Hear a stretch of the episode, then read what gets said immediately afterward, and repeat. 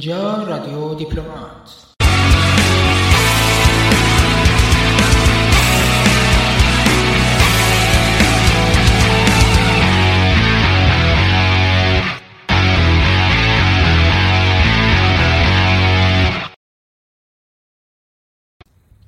یکی از کشورهایی که در خاورمیانه به لحاظ ژئوپلیتیک اهمیت داره کشوری که از یک طرف همسایه چینه در جنوب روسیه واقع شده همسایه ایرانه و از قدیم دروازه‌ای برای رفتن به سمت هند بوده افغانستان است. کشوری متشکل از گروه های قومی گوناگون که در چند سال اخیر شاید بشه گفت در چند دهه اخیر دچار چالش های سیاسی فراوانی بود. به همین دلیل قسمت اول رادیو دیپلمات رو به بررسی وضعیت این کشور پرداختیم که در ابتدا یک تاریخچه از این کشور بیان می‌کنیم و بعد هم وارد بحث در مورد مسائل سیاسی روز این کشور و سیاست خارجیش میشیم افغانستان همونجوری که گفتیم متشکل از گروه های قومی گوناگون قریب به چهل درصد جمعیت این کشور از قوم پشتون هستند که خودش به دو تیره تقسیم میشه و بقیه تاجیک، هزاره، ازبک، ترکمن، قزلباش و اقوام دیگر که کوچکتر هستند رو تشکیل میده. حکومت افغانستان از قرن 18 هم به دلیل نسبت جمعیت پشتون به سایر اقوام همواره در دست قوم پشتون قرار داشت و جز در یک فاصله کوتاه سه چهار ساله یعنی از 1992 تا 96 که یک رئیس جمهور تاجیک در این کشور حکومت می‌کرد بقیه دوران در اختیار پشتون ها بود. که این دوره کوتاه هم با اشغال کابل توسط طالبان به پایان رسید. تا دهه هفتاد میلادی این کشور سلطنتی تقریبا ثبات داشت و تغییرات شدیدی رو تجربه نمی‌کرد. اما با کودتای ژنرال داوود خان از اقوام ظاهرشاه پادشاه این کشور محمد ظاهرشاه کشور رو ترک کرد و این کشور به جمهوری بدل شد. دوران نارامی های این کشور هم از همین دوران آغاز شد و طی چند تغییر حکومت در میانه جنگ سرد گاهی در دست طرفداران شوروی و گاهی در دست طرفداران آمریکا قرار می‌گیره در این تغییر و تحولات خشونت همواره روند افزایشی داشت. چنانکه افسران طرفدار شوروی داود خان رو به قتل رسوندن و نور محمد ترکی که هوادار شوروی بود رو به سر کار آوردن و شوروی مداخلات شدیدی رو در امور این کشور انجام داد. در همین حیث و بیس حفیظ الله امین با کودتا قدرت رو از ترکی گرفت و ترکی رو معمورین امین در کاخش با بالش خفه کرد.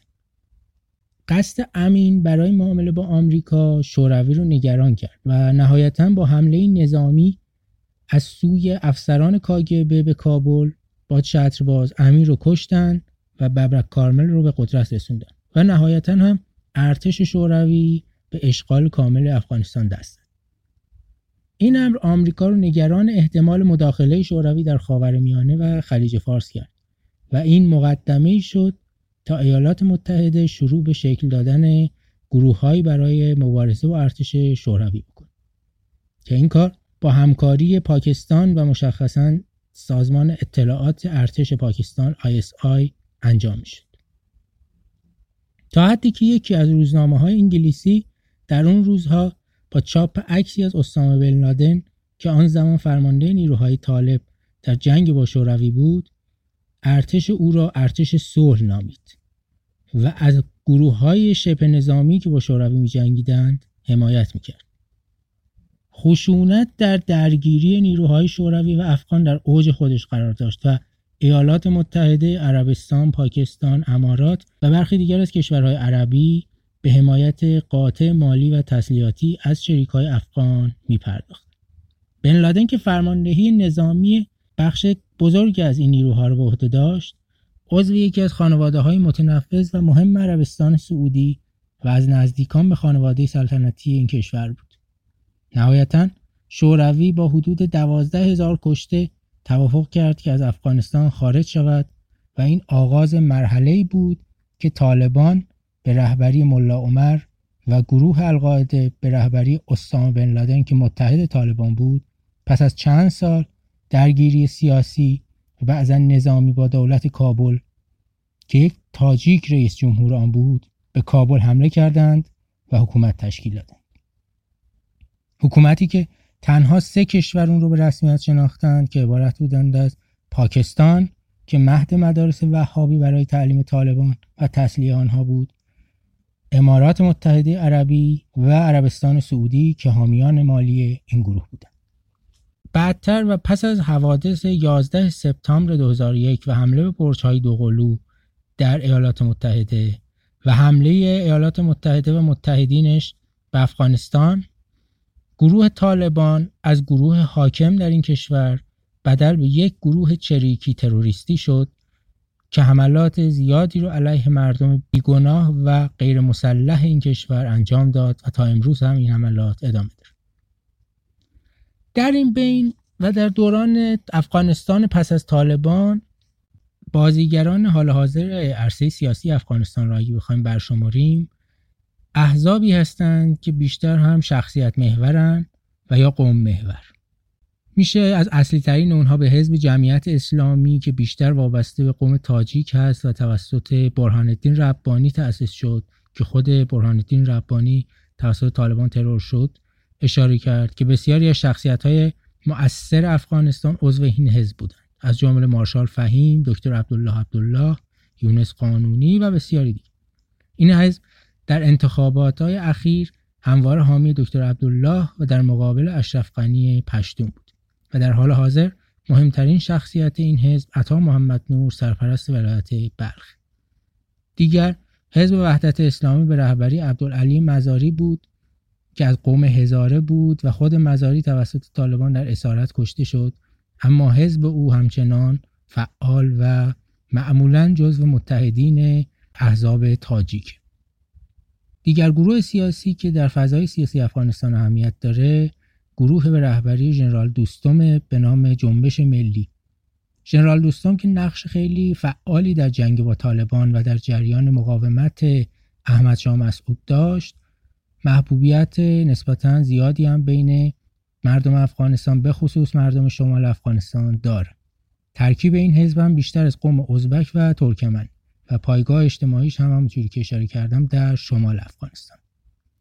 به طور کلی جنرال دوستم هم جزو حامیان دکتر عبدالله محسوب میشه. و دیگر گروه جبهه ملی نجات افغانستان به رهبری سبقت الله مجددی از متحدان اشرف غنی. و همینطور احزاب خرد و کوچک دیگری که معمولا حول محور شخصیت های متنفس شکل می‌گیرن و فعال هستن. اما به طور کلی با توجه به اهمیت قومگرایی در سپهر سیاسی افغانستان احزاب اغلب در این چارچوب و شخصیت های سیاسی حمایت می‌کنند. و با توجه به اکثریت عددی قوم پشتون اصولا یک طرف یک شخص وابسته به قوم پشتون و احزاب نزدیک به این قوم و در طرف مقابل از اقوام دیگر که معمولا با توجه به جمعیت تاجیک ها نسبت به سایر اقوام نامزدها از قوم تاجیک هستند و احزاب گروه های دیگه مثل تاجیک ها هزاره ها و اقوام کوچکتر از شخص مقابل پشتون ها حمایت می‌کنند. این یک ایده کلی البته که از فضای سیاسی افغانستان میشه و ترسیم کرد. طبیعتا ممکن استثناءاتی هم وجود داشته باشه. اما به صورت کلی معمولا این دوگانه ای که یک طرف اون پشتون ها و یک فرد وابسته به قوم پشتون وجود داره و در مقابل معمولا یک تاجیک یا یک هزاره که مورد حمایت اقوام و گروه های معمولا تاجیک و هزاره و دیگر اقوام کوچک هستش که مایلن قدرت در دست پشتون ها متمرکز نباشه در حال حاضر دو سر اصلی طیف های سیاسی افغانستان که در سه انتخابات اخیر هم در انتخابات های ریاست جمهوری این کشور رقیب اصلی بودن دکتر عبدالله عبدالله و محمد اشرف غنی هستند در واقع بعد از حامد کرزای که از شاخه درانی قوم پشتون بود عبدالله و اشرف غنی که هر دو هم از وزرای دولت کرزای بودند همواره رقبای اصلی کسب کرسی ریاست جمهوری بود که در هر سه انتخابات اخیر دکتر عبدالله معتقد به وقوع تقلب و تخلف در انتخابات بود. اشرف غنی یک پشتون کامل. اما عبدالله اگرچه از پدری پشتون اما مادر وی تاجیک بوده و به علاوه با توجه به اینکه در زمان اشغال کابل توسط طالبان همراه با احمد شاه مسعود رهبر جبهه شمال که با طالبان می جنگید همکاری تنگی با او داشت و سخنگوی جبهه شمال به عبارتی به شمار می اومد این ام محبوبیت اون رو به خصوص در مناطق شمال افغانستان و بین اقوام تاجیک و هزاره و غیره بیشتر کرده. و همینطور حمایت ژنرال دوستم که او هم از همرزمان احمد شاه مسعود بود این محبوبیت دکتر عبدالله رو دوچندان کرد. در حال حاضر چند موضوع افغانستان رو با وضعیت پیچیده مواجه کرده.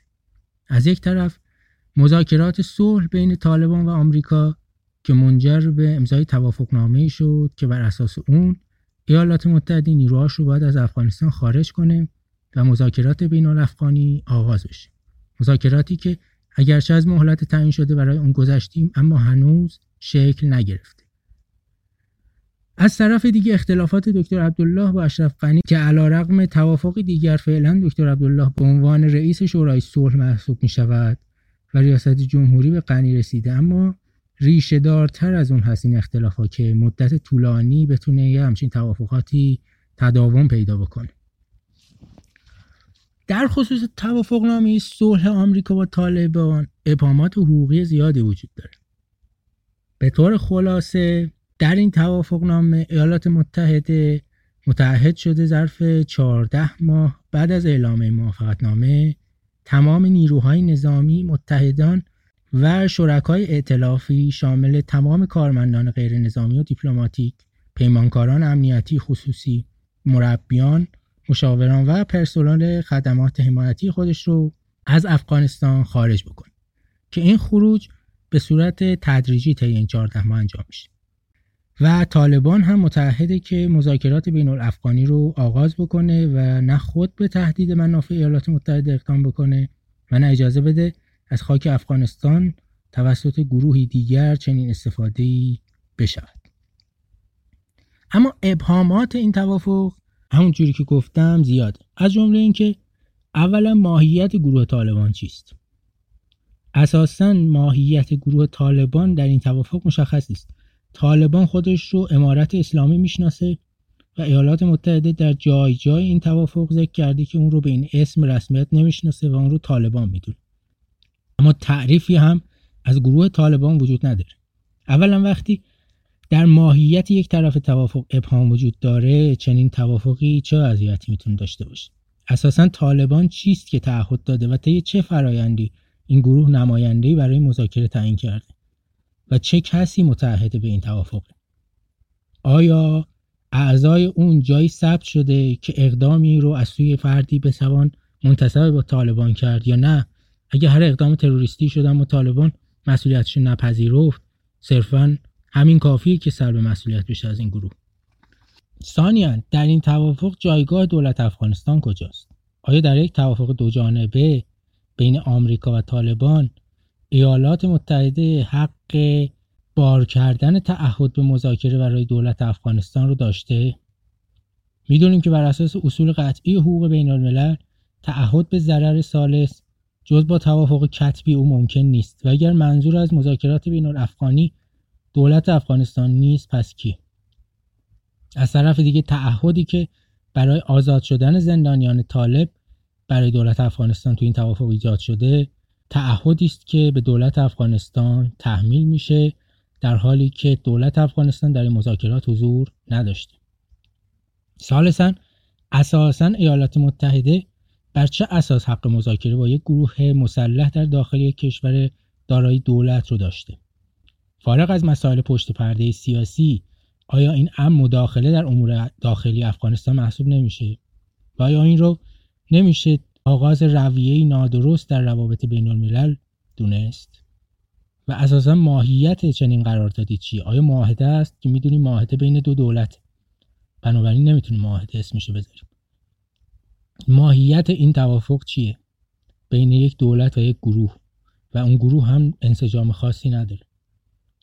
از توافق صلح که بگذریم روابط قدرت در داخل افغانستان و رقابت میان دکتر عبدالله مورد حمایت تاجیکا و دیگر اقوام و دکتر عبداللهی که ظاهرا دموکراتتر از اشرف غنی پشتون و محافظه کاره که ظاهرا با توافقی با هم به آرامش رسید اختلافات سیاسیشون. اما این آرامش آرامشی است شکننده. و ناشی از خطر مشترکی به نام طالبان که قصد دارن با ایجاد وحدت سیاسی به مذاکره با طالبان بپردازند و در صورت حل مشکل با طالبان از طریق مذاکرات بین الافغانی دوباره این اختلاف سر باز خواهد کرد. به خصوص که حتی پست رئیس اجرایی که در دوره قبل به دکتر عبدالله داده شده بود جایگاهی در قانون اساسی افغانستان نداره.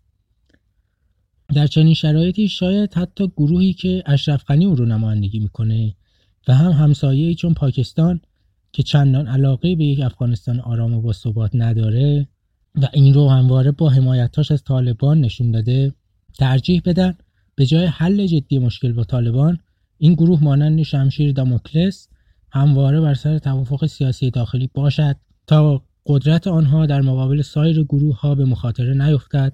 و همواره گروه های دیگر را به بهانه وضعیت بحرانی کشور در تنگنا قرار داد.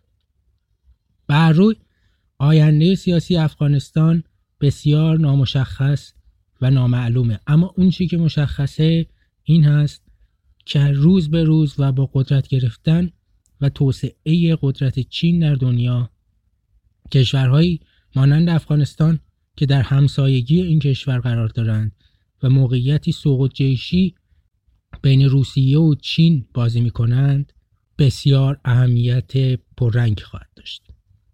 امیدوارم که این قسمت که قسمت اول از مجموعه رادیو دیپلمات بود مورد توجهتون قرار گرفته باشه و اگر هم نقطه نظری در این مورد داشتید به اطلاع من برسونید. ممنونم از توجهتون. موفق و پیروز باشید.